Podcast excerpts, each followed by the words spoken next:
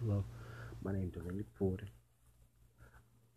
As a black man living in this country right now, I see the way we are making a shift and making a change.